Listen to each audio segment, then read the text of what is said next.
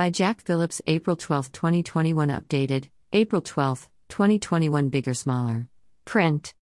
House Minority Whip Steve Scalise, Arla, posted video footage of numerous unaccompanied children being housed in a Donna, Texas, Border Patrol facility and said it's tantamount to child abuse.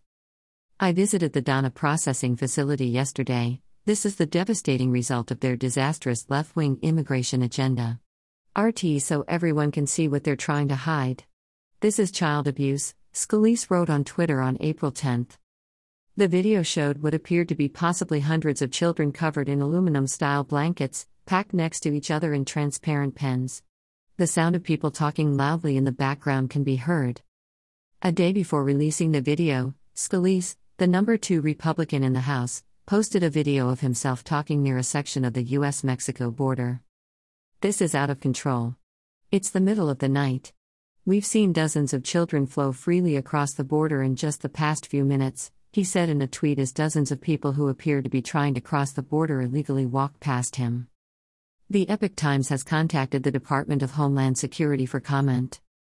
On Monday, the White House reached a deal with Mexico, Guatemala, and Honduras to potentially stem the flow of illegal immigration into the United States, a Biden administration official said.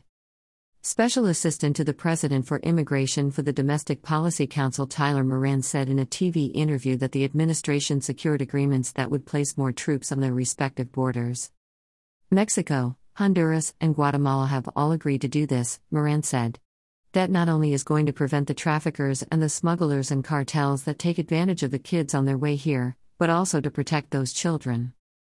The announcement comes as numerous illegal immigrants have attempted to cross the U.S. Mexico border in recent months.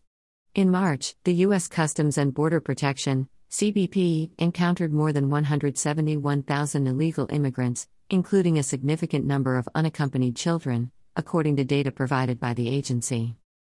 Authorities encountered 18,890 unaccompanied children in March, well above previous highs of 11,475 in May 2019 and 10,620 in June 2014, reported by the Border Patrol, which began publishing numbers in 2009.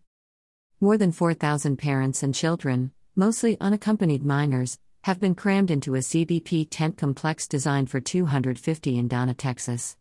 More than 600 children were packed into a room built for 32 last week, according to Reuters. Reuters contributed to this report.